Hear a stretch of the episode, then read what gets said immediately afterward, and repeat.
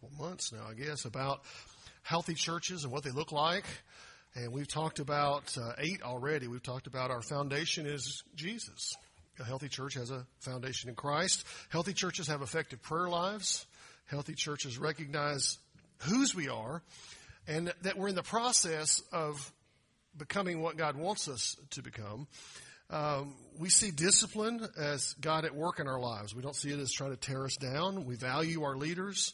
We have an abiding, deep passion for the lost in the world, and we understand that people without Jesus are lost. Healthy churches have a great attitude towards the things that we have, the stuff that God's given us, the possessions. And last week we talked about healthy churches live with a holy boldness to do the things that God calls us to do, to be the people He calls us to be, no matter what comes. Today I want to talk to you about the importance of a balanced life within the, a healthy church.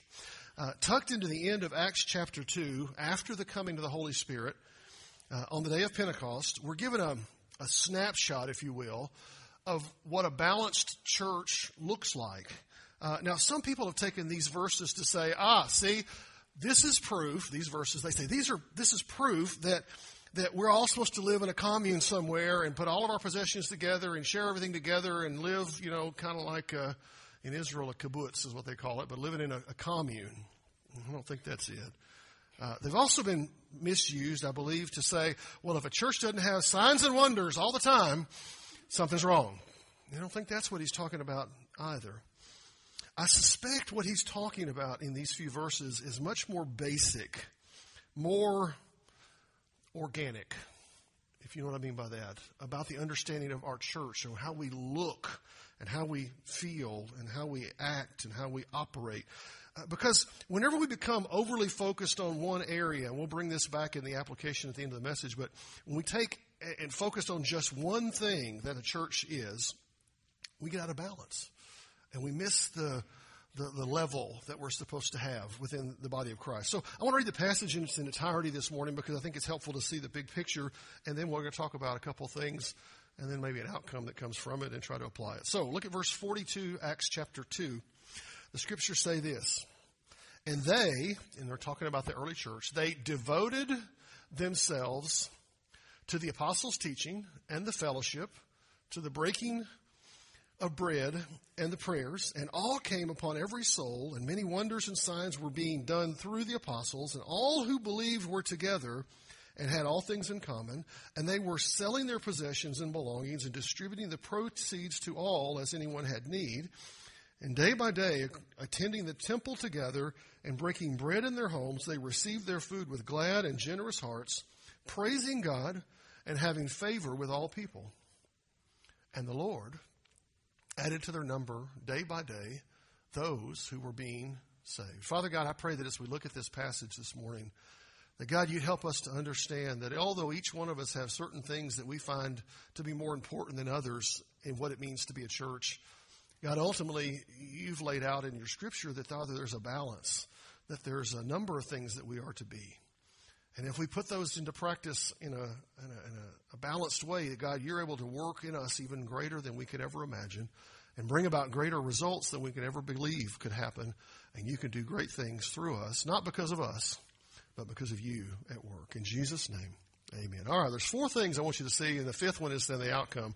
Number one is this look what they were committed to. They were committed to the apostles' teaching.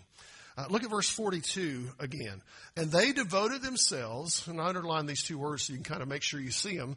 They did what? They devoted, they committed, they, they, they gave their lives over to the apostles' teaching, the fellowship and breaking of bread and the prayers. We'll come back to this verse multiple times in the message, but I want you to see that. Understand that at this point in the development of the body of Christ, this was a new thing. They had not developed a list of doctrines. They hadn't developed a doctrinal statement. They hadn't developed any kind of organizational structure or anything.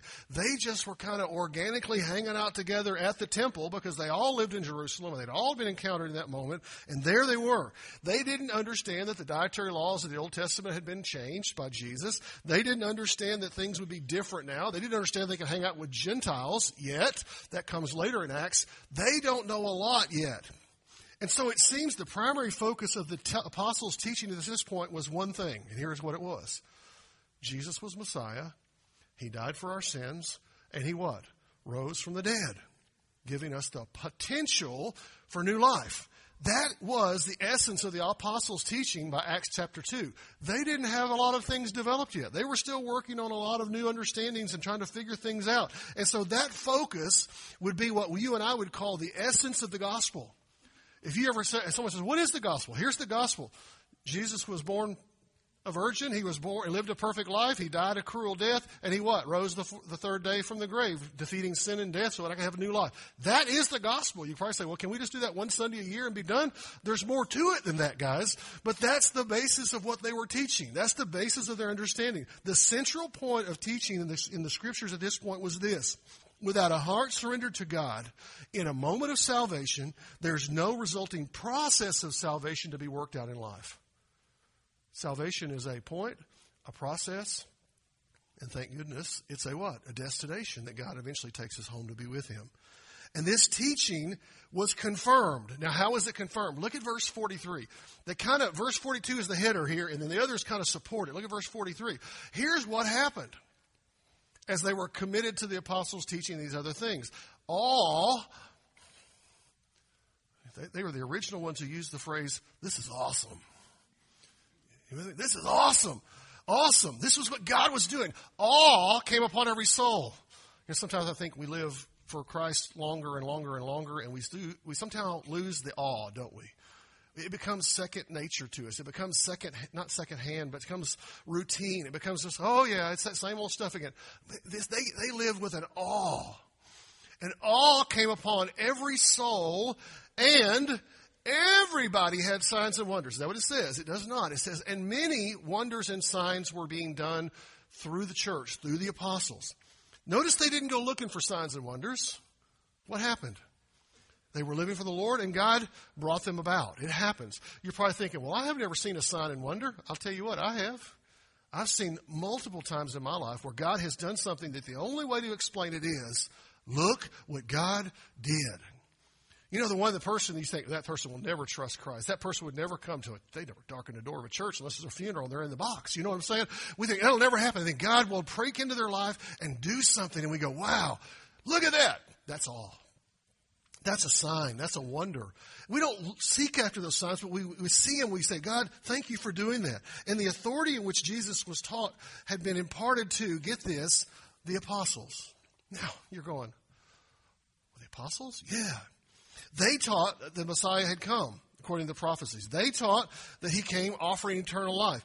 And what they did is they turned around and shared the same thing. But let me remind you a little bit about these, these apostles, the, the, the 11 who were alive after Judas took care of himself, and then there was a new one. The 12 that were left. They were, get this, very fallible, flawed people. And sometimes we think, oh, those apostles, they must have been like super Christians. They were like perfect. no. They were like you and me, like us.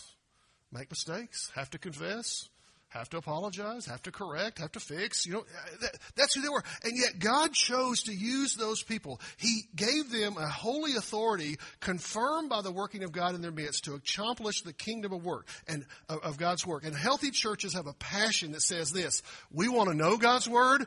We want to understand God's word and we want to live God's word. And one of the reasons, as your pastor, I tend to preach what are called expository sermons, where we take a text of Scripture and work through it, is because I want you, dear child of God, to grow in your knowledge of God's Word. Now, if this is the only time you're getting God's Word, you're going to be a very skinny Christian. You with me? Uh, uh, because, I mean, I can, this could be the best sermon you've ever heard in your life, and it's still not enough to get through a week. But God is giving us the opportunity to grow in these areas, to, to encourage us. Churches who waver on their commitment to the Word of God, what they find themselves eventually doing is compromising on everything else. I can name you church group after church group after church group in American and world history both that have compromised on God's infallible, inerrant word and said, well, that's not exactly what that means. Oh, we're going to interpret it this way. We're going to go here. And those groups tend to decline and eventually become irrelevant. It's happening today in American culture, still. We don't want to be those people. Healthy churches are churches that say we want to be committed to God's Word. We want to listen to God's Word. We want to grow in God's Word. And we want to change with His Word. Second, a, a healthy church, part of this balance is that they're engaged in fellowship. Now you're probably thinking, yeah, we got a whole room at the end of the hall called the Fellowship Hall. Mm, hang in there with me. They devoted themselves to what? The apostles' teaching and the fellowship is the phrase he uses here. A second aspect of a healthy church is they engage in fellowship. Now you're going, I think I know what fellowship means. That means we all bring a potluck meal and we sit, uh, a potluck dish and we sit down and eat. Amen. I got an amen for that. Oh my goodness. It's about time, brother. okay. But I got to tell you, the original language here is much broader and deeper than we tend to think fellowship, okay? The essence of the word in the original is this a joint participation or sharing things in common. You go, yeah, like Aunt Sally's fried chicken. Well, okay, maybe. But there's more to it than that. Used in other passages, this word is used to describe the partnership of believers at the Philippi, the Philippine, at Philippi and the sharing of the Holy Spirit among other churches where the bond of Christ's love was not easily broken. A prime pathway of expressing this partnership, though, is get this through how we use our stuff. You go, you already preached on that once this series. You can't do it again. I don't go there very often, but it's in the text, so we're going to go there. Look at verse 44 and 45. It gives us an example here. And all who believed were together and had all things in common and they were selling their possessions and belongings and distributing the proceeds to all as any had need. Now get this. They didn't share their stuff because they wanted to become poor. They didn't share their stuff because they go, well, if I give them this, they're going to like me. It wasn't about that. They shared their possessions. Why? Because they were engaged in the fellowship. They were connected in the fellowship. They knew what was going on in each other's lives in the fellowship. And they could have conversations and care for each other through the stuff that God had given them. I'm reminded of the incident of the rich young ruler. You remember that guy? He came to Jesus at night going, Hey, I want to be saved. You got to tell me how to do it. And he came to him and says, Here's what I want you to do. I want you to tell my brother he has to divide his inheritance with me. And in response to that, Jesus goes, yeah, and we're not going to talk about that. Here's where I want you to hear this. Listen, he says, instead, he says, what do you do with your possessions? What's your stuff really all about to you? What's their place in your life? And he spoke about the propensity that you and I, all of us have to do this. We become so focused on our stuff that we can't see the people around us. We get worried about what am I going to do with this? Where am I going to put this? We go, I got to warehouse this. I got to store this. I got to replace this. I got to change this. I got to do this. We worry about stuff. And so much of our life is what? Focused on possessions. Within the early church, they had a higher calling, a greater calling, if you will, to do more than just show up, but to engage in life with each other, to fellowship together, to walk together. Healthy churches do that. You're probably thinking to yourself, well, there's a lot of folks in this room. There's no way I could get in everybody's life. You're absolutely right. Oh, I don't have to do it. No, I didn't say you don't have to do it. I said you can't get in everybody's life. We got to find a place where we connect with a small group, a setting. Wait, we have a whole structure for that at our church. You know that? We call it Sunday school. Some churches call it Bible study groups. Some churches call it Bible study fellowship. Some churches call it home cell groups. It doesn't matter which one it is, but you need that circle where you engage with others on a deeper level than you can do in a setting like this. That's where fellowship becomes deeper and broader. They know each other. It means we have to get engaged. See, when our actions lead us apart and they cause us to divide instead of come together, we're missing it. Healthy churches work for unity and peace, putting ourselves and our preferences, even at times, aside. So a balanced life is committed to the apostles' teaching, engaged in fellowship. Third, it breaks bread together. You go, didn't you just talk about that? Oh, it, we actually didn't. We talked about fellowship, remember? Now we're going to talk about baking. Oh, now we're going to go to the fellowship hall and have chicken. No. No. Don't go there either. Look at verse 42 again. They devoted themselves to the apostles' teaching, to the fellowship, and the breaking of bread. Now, let me tell you something. In the Greek language, the little article that's at the beginning of that phrase, the, is a definite article. It is not there just to smooth the language out in English. It's actually the breaking of the bread of bread. And you're going, so we're talking about Lord's Supper. Yes, but it's more than that. It's not just that. He's talking about, you know, and some churches have taken this to say, oh, that means we got to have Lord's Supper every time we come together for worship. We got to celebrate it every time. I grew up in a church that said you have to have it every quarter on the what? The fifth Sunday. Some of you are going, yeah, I remember that too. Our church, we do it as it fits into the schedule of the church's life, and we usually do it more than four times a year. So when is it supposed to be done? That's only part of this whole big deal now. Because in the New Testament, when he uses this phrase, when writers use this phrase, it is not exclusive to Lord's Supper. It happens in other places. And so I don't believe he's talking about the communion service. Over in, in the book of Acts, toward the end, there was a, if you remember, Paul was um, uh, headed to, to, Rome, where he was eventually probably going to die, and they had a shipwreck, and they ended up on the island of um, uh, Malta.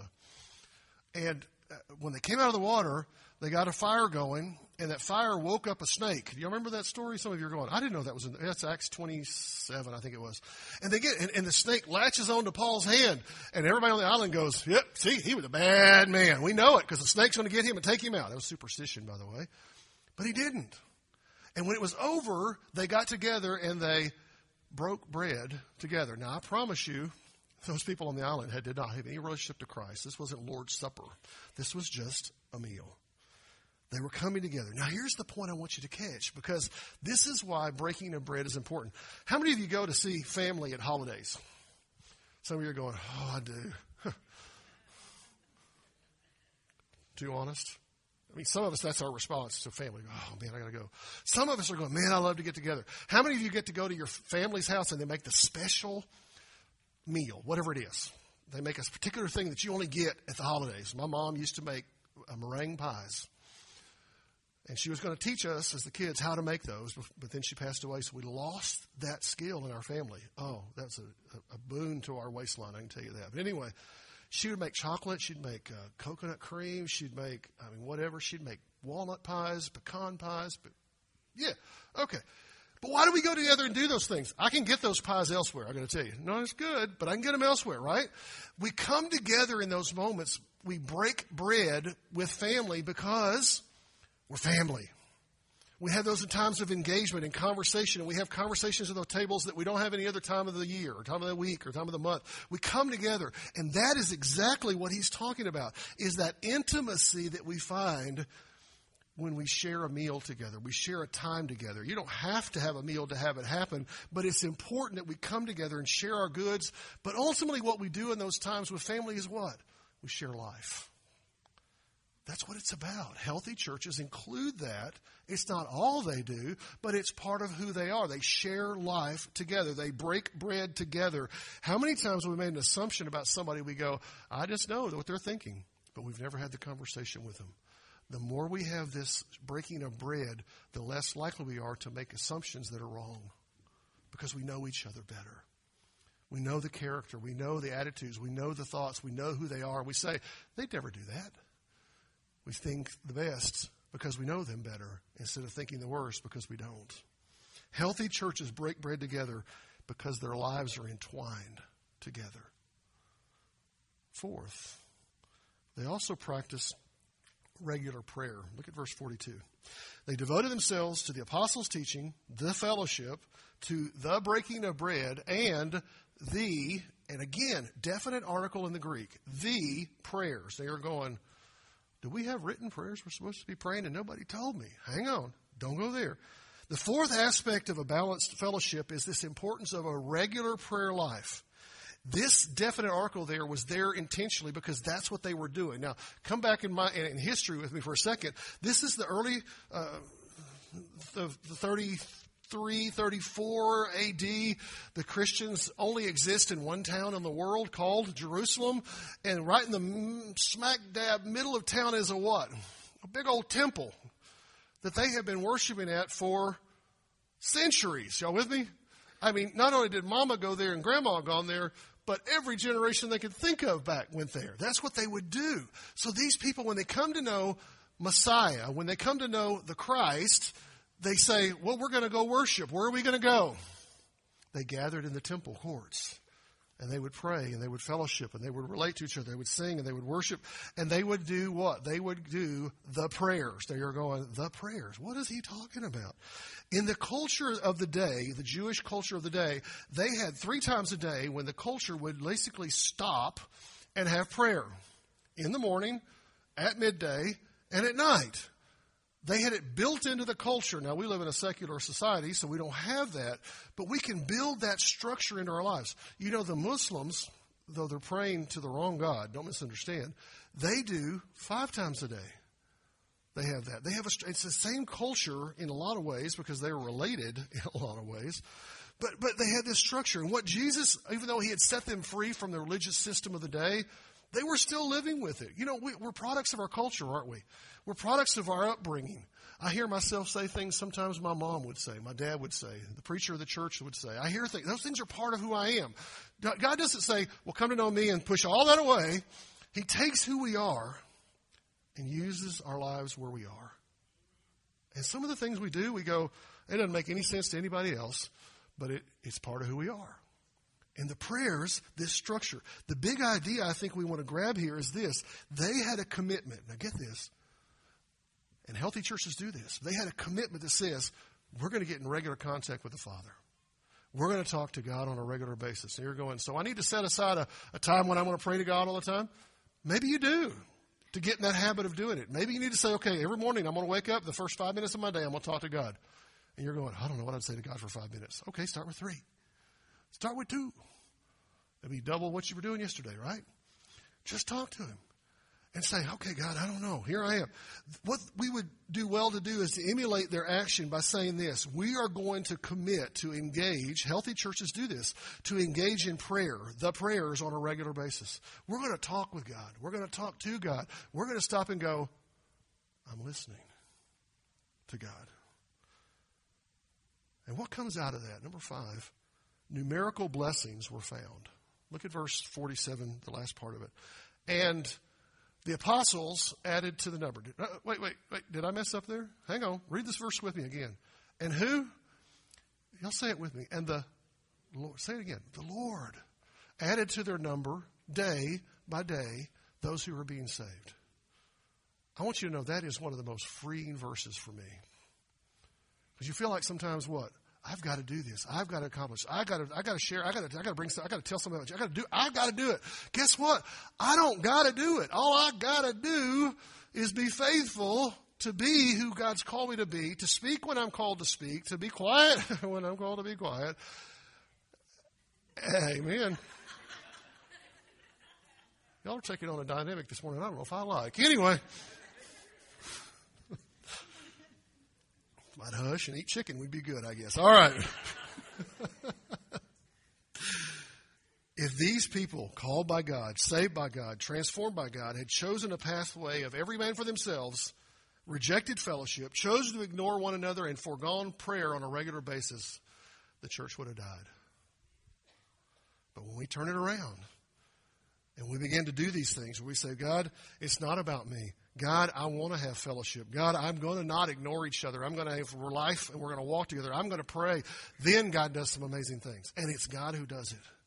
The primary purpose God sent Jesus to do was to what? To live a perfect life, to die on the cross, to be raised the third day, so that what? We could have forgiveness and life. And for some strange reason, and I, I look in the mirror and I look at our staff and I think to myself, how in the world is God going to use us? You know what I'm saying? But he does. I look at some of y'all and think, oh my goodness, we're in trouble. But God uses us with our flaws, our imperfections, our messes, and our good stuff. You see, some churches are known for fellowship, but they don't like walking together. Some are known for eating chicken, but they don't do anything else. Some are all about evangelism, but they don't pray. Whenever a local congregation is out of balance, it won't be effective like God wants it to be. Effective churches are balanced churches. So, what do we do with this? Three quick thoughts. I'm, I'm going to be finished a minute late today. Like last week, I was finished early. So, we'll balance it out. Balance it out. You like that? Number one, we are God's tools in the world. You ever thought of yourself as a tool? If you're a child of God, you are a tool of God. Some of you are hammers. Boy, some of y'all are hammers. Some of y'all are wrenches. Some of y'all are those snakes that go down in the sewer system. I'm just saying, some of y'all are just ugly and nasty. You with me? But we all have a role, right? Y'all with me? I'm, I'm, I'm a little tongue in cheek there. Don't, don't think I'm thinking literal there, okay? But God uses us. He doesn't give up on you. He doesn't walk away from you. He says, You're mine, and I'm going to use you in my kingdom how I want to use you in my work if you'll just let me. Some of us go, well, He ain't going to use me. You know who you're cheating? You and the church. It's a lose lose. He wants to use people like you and me to talk about Him, to share His good news. He uses the foolish things of the world to confound the wise. Does that mean you're perfect? Nope. Does that mean I'm perfect? nope. But it does mean this we get to partake in the grand design that God has in this world. You get to be a part of it. You get to be a tool that God uses to reach those who don't know God yet. And the primary group of people through whom He works, listen, is not the Billy Graham organization. They're great. It's not through Franklin Graham. It's not through Compassion International. It's not through all those groups. It's not through the other one. I can't think of it. It's through the local church. You go, but they're a mess. Eh, so are you. It's okay. He brings us together and allows us to do the things He allows us to do. God's tools are right here. Think of this as God's toolbox this morning. All His tools are in the room together. Some of His tools are laying around in bed. Some of His tools said, I'm not going to do it today. Some of us said, We're going to be here. We want to be a part of God's kingdom. God uses tools. I'm reminded of the passage in Romans 10 that said this How then will they call on him in whom they have not believed? And how are they to, uh, how are they to believe in him of whom they've never heard? And how are they to hear without someone preaching? And how are they to preach unless they're sent? As it is written, how beautiful are the feet of those who preach the good news. You're thinking, oh, he's talking about pastors. Oh, it's way bigger than that. Look down at your feet. If you're a child of God, you got beautiful feet. He wants to use your feet in the kingdom. Because we're most like God when we come together as other believer with other believers and make the gospel known. Being a tool in His hand is a good thing. You know, I, I have a, a, tool shed.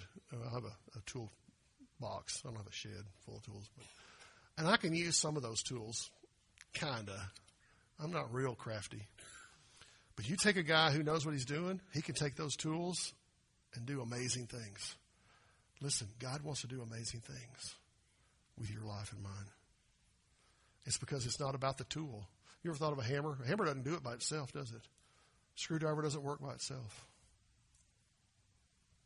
A plow doesn't work by itself. It takes somebody to know what they're doing. Number two, do you know who's most important to God? People are.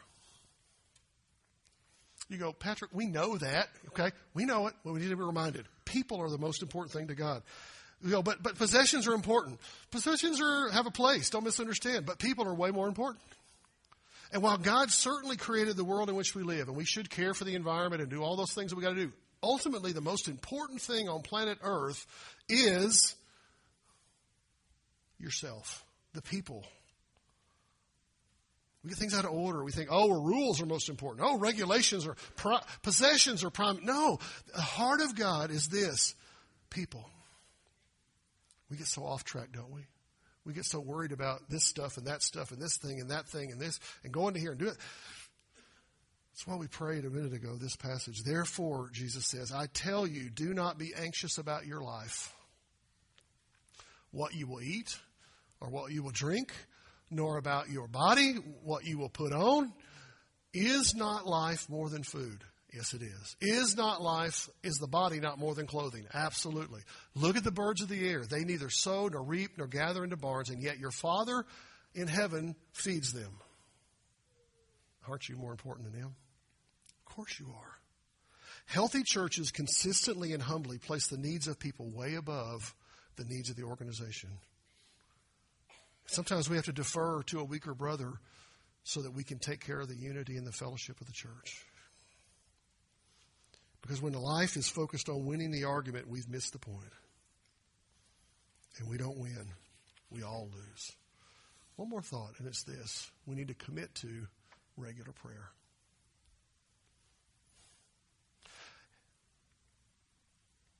Spiritual discipline that healthy churches are fully committed to is this they pray. They pray. And we've talked about prayer a couple times in this series, but let me just briefly touch again. Healthy churches, healthy churches, and healthy Christians are people who are committed to an ongoing and regular conversation with God. It says, God, I want to talk with you. I want to listen to you. I suspect many of you think, well, I don't know what I'd say to God.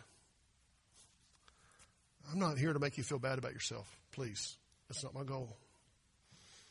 But to remind you that we need this conversation with the one who has saved and is saving our souls. And most of us lack in this area. I think it's some of it is we don't think he listens. Some of us we think maybe he doesn't hear. Some of us honestly think I don't need to talk to him. I can handle it myself. You've probably heard of Max Lucado. Max Lucado said this about prayer. He says, Our prayers may be awkward. Guilty. Our attempts may be feeble. Guilty. But since the prayer, the power of prayer is in the one who listen, who hears it, and not in the one who prays it, our prayers make a difference. You think, man, I don't know what to say to God. Yes. Sometimes we just need to sit before Him and be quiet and listen. Turn off the music, turn off the podcast, turn off the conversation, t- turn off the phone, and just say, God, I'm here. The psalmist said this O Lord, in the morning you hear my voice. In the morning I prepare a sacrifice for you and watch. Healthy churches are filled with people who regularly, consistently come to the Lord in prayer and say, God, direct me. But the beginning point for all this is not all of this. It comes back to what? Our heart. Where's your heart? Where's your relationship? Where's your connection with God? You say, Oh, I walked an aisle years ago. Great. I walk an aisle every Sunday. It comes down to knowing Jesus. And healthy churches find this balance. Healthy Christians find this balance. We don't let ourselves get focused on just one thing or this thing or that thing, but we let all of these things kind of come together and create a full picture of who we are. And the beginning point is knowing Jesus. Maybe you're here today and you haven't trusted him. That's the first step you need to make. For some of you, it's like, oh, I know Jesus, but I'm not committed to a local church. You need to make that commitment. For some, it's other things you need to pray about and commit to God. We want to give you an opportunity to do that this morning. Let's pray. Father God, we come before you acknowledging that you are God and we're not, that you're the leader and we're the follower. And I pray, God, that you'd help us to see that. We pray for those who need to make some type of decision this morning, whether it's a private one at the seat they're sitting in or a public one up here at an altar. We pray, God, that you would be free in these moments to move as you see fit, to work in our lives however you choose. As the old song says, wherever you go, I'll follow. In your name we pray.